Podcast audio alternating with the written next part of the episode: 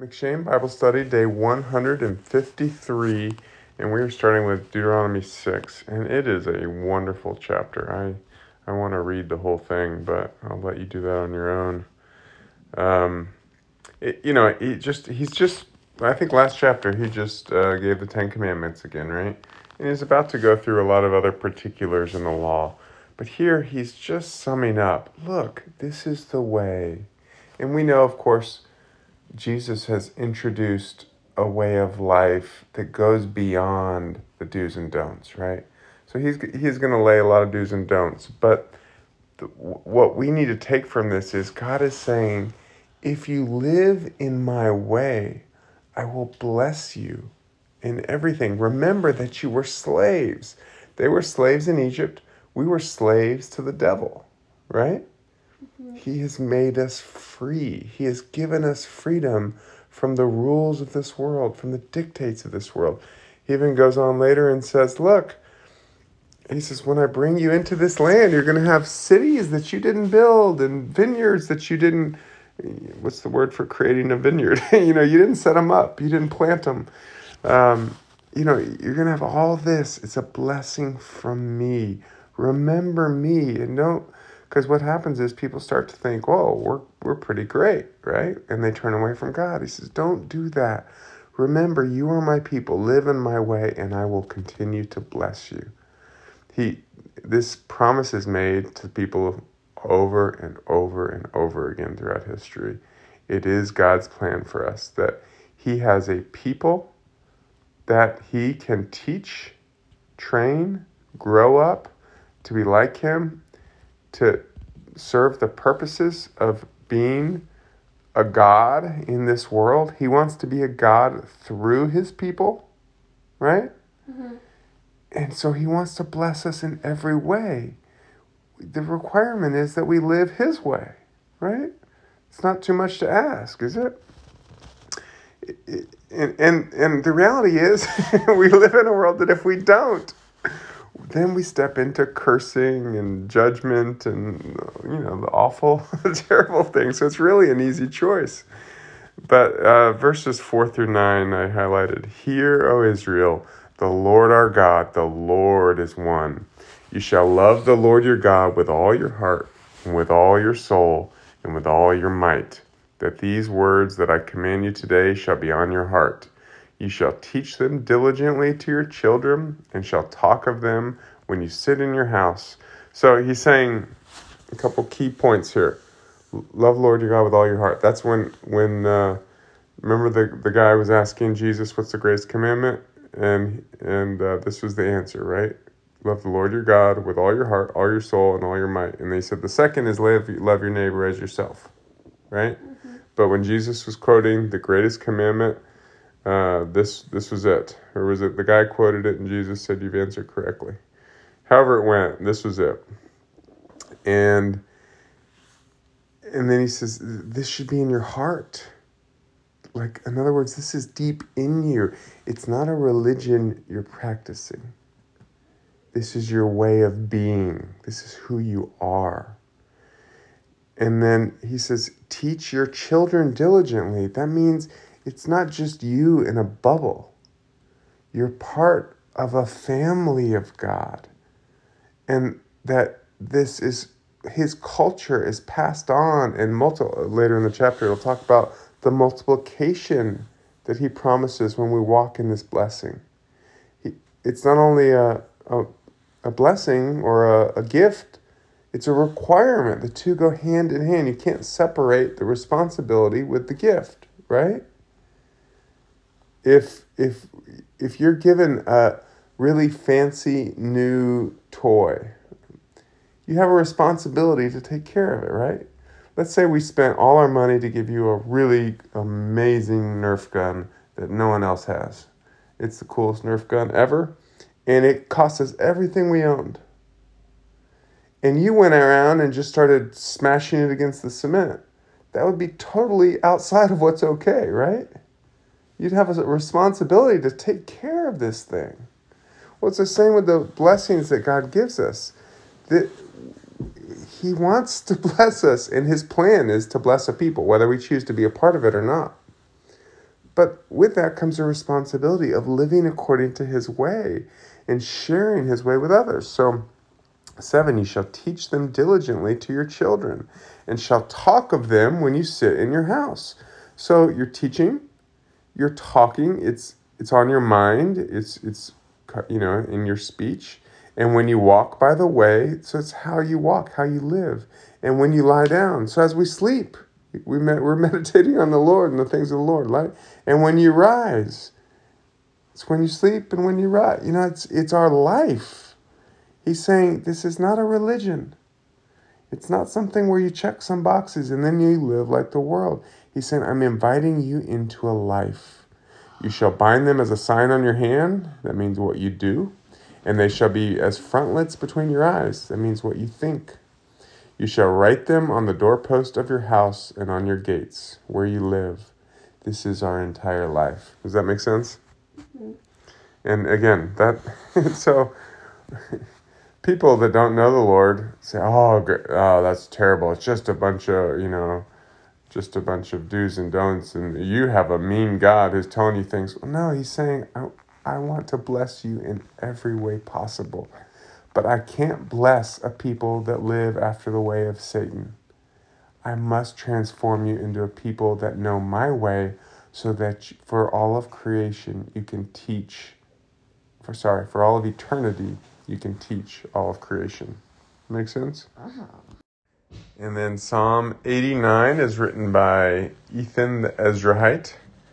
It's a great psalm too. We've got some great chapters today. Um, it starts out I will sing of the steadfast love of the Lord forever. With my mouth I will make known your faithfulness to all generations. For I said, Steadfast love will be built up forever. In the heavens you will establish your faithfulness. You have said, I have made a covenant with my chosen one.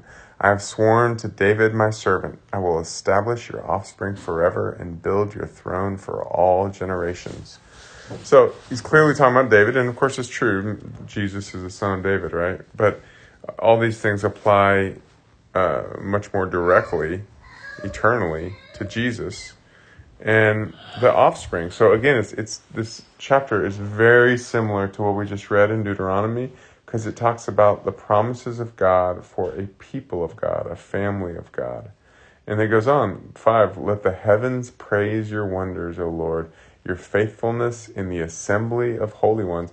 And he goes on to talk about, you know, those in the heavenlies, heavenly beings, and who can see, who can understand what God's doing. The heaven and the earth are God's, He created them. So we have these mighty pictures, and righteousness and justice are the foundation of your throne. Steadfast love and faithfulness go before you. That's 14. Um, there's this mighty picture of a great God with a set apart people and even the angels look at these things and can't quite understand them. But he is establishing a people who understand his ways so that they can convey it, right? And that's where it goes. 15. Blessed are the people who know the festal shout, who walk. I, I was struck this morning in my time with the Lord that, uh, you know, quite often it happened to Moses, it happened to John, it happened to uh, uh, Jesus, it happened to Paul, where the Lord spoke, and it sounded like thunder to everyone else. But the the one at the you know center of the story, the one who could hear the voice of the Lord, it was God speaking. They could understand His voice. So 15 says, Blessed are the people who know the festal shout, who walk, O Lord, in the light of your face who exult in your name all the day, and in your righteousness are exalted. For you are the glory of their strength. By your favor, our horn is exalted. So it's again, it just talks about a people intertwined with God, that He is ours and we are His, and this this is true life, right? This is eternal life. Going down to 27, it says, And I will make him the firstborn, the highest of the kings of the earth. My steadfast love I will keep for him forever, and my covenant will stand firm for him. I will establish his offspring forever, and his throne as the days of the heavens. So again, this picture of offspring, a people of God, right? multi generational people of God, and then his throne as the days of the heavens. So clearly a picture of an eternal kingdom and a family of God, a family of the King, right? But then he, it, there is this warning: if my children forsake my law and do not walk, walk according to my rules, if they, you know, he goes on, I will punish their transgressions, but I will keep a remnant people, and I will accomplish this.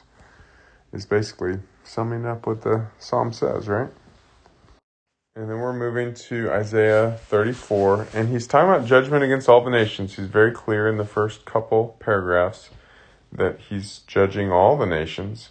But then he focuses, and I think this is interesting, he focuses on Edom.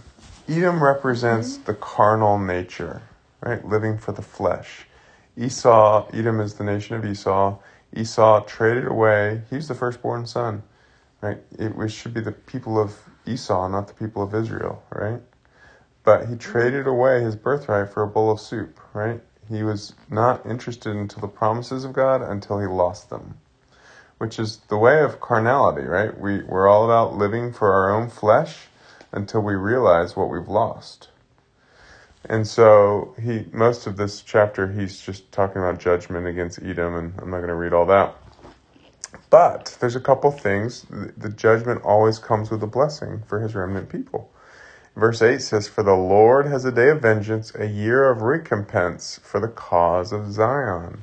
So we see a picture here. I will raise up my people, Zion, those who are interested in my holy mountain, not the ways of their own flesh. Seek, the 16 says, Seek and read from the book of the Lord, not one of these shall be missing. None shall be without her mate, for the mouth of the Lord has commanded, and his spirit has gathered them. He has cast the lot for them. His land has portioned it out to them. With the line they shall possess it forever.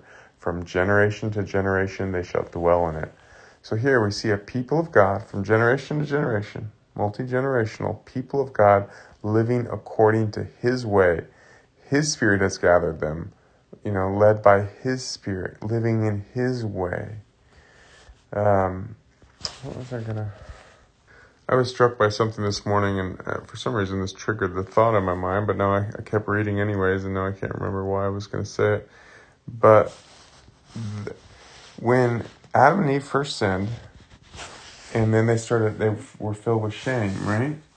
And they were they hid when God came, and they said, "Well, we're naked." And God said, Who told you you were naked? So immediately they had, God, of course they were naked, right? But God says, Now you are living according to another philosophy, another way of thinking and being. So someone else has introduced to you the ideas that you're now living by. In what way were they living by it? They were thinking about themselves. They were not so worried about themselves before. You see that? All of a sudden they're worried about their own flesh, their own way of being, their, their own who they are. They got them self focused instead of focused on the things of the Lord. So I thought that was interesting. Okay, so we were just talking about Adam and Eve being focused on themselves, right? Well, let's mm-hmm. look how different that is to those who are in the throne room of God. We're going to see the four living creatures. We're going to see the 24 elders. And what are they focused on? Are they focused on themselves? No. No, they're worshiping God, right? That's when they're confronted with the reality of God, that you're filled with worship and you forget all about yourself, right? And so the chapter Revelation 4 starts out After this I looked, and behold, a door standing open in heaven. And the first voice, which I had heard, speaking to me like a trumpet. So again, we, see this again, this picture of God speaking, but it's not coming necessarily in words. Sometimes He does speak in words, but coming in some other sound that in the spirit we need to be able to interpret and hear His voice. So everyone would probably say, Yeah, I want to hear God's voice. And someone who has come to Christ probably does say, I want to hear God's voice. That's a that's like a feeling. It's a good thing. It's a good starting point, right? But then to actually hear his voice takes seeking him. Right? It takes that's a practice. So it starts with a feeling, but it becomes a practice. Talking to God, listening for God. How can I want to hear your voice, Lord?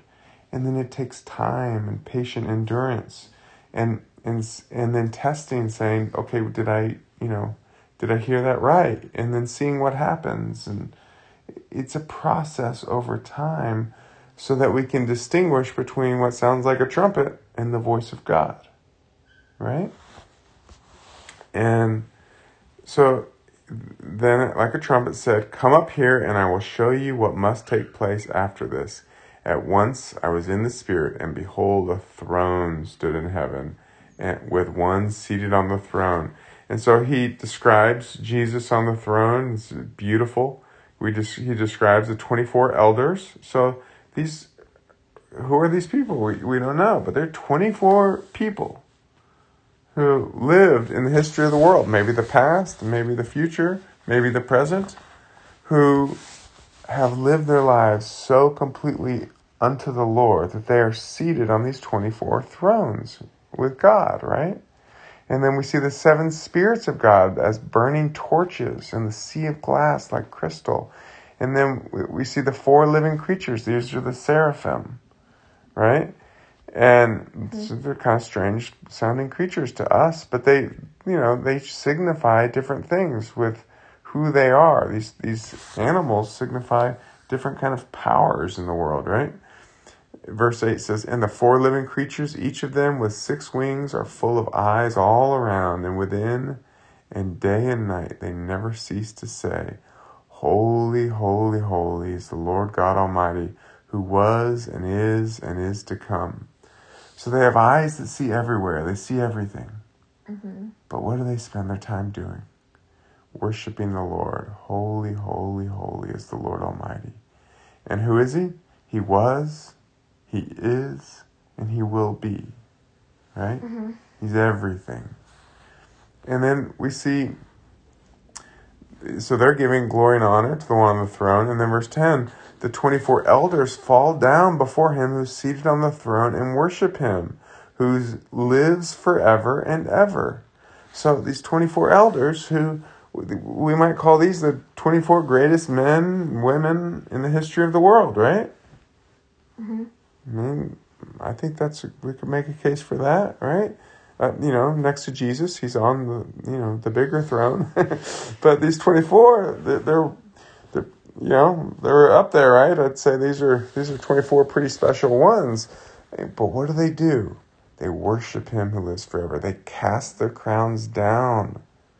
They they say, I, "I'm nothing without you. Here's my crown. You've given me this crown. Thank you, Lord. What a blessing. What an honor." But it's yours. You are everything, and I am only what I am because of you. You see that difference between how Satan taught Adam and Eve to think and how how we become as we become more and more like him? We stop caring about ourselves. We mm-hmm. care about the Lord and him alone. They said 11, Worthy are you, our Lord and God, to receive glory and honor and power for you created all things, and by your will they existed and were created.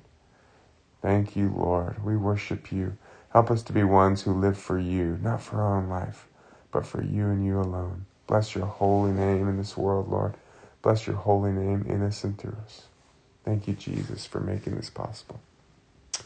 And that's all I have today. You have anything? No. God bless you. Yeah, the Lord bless you.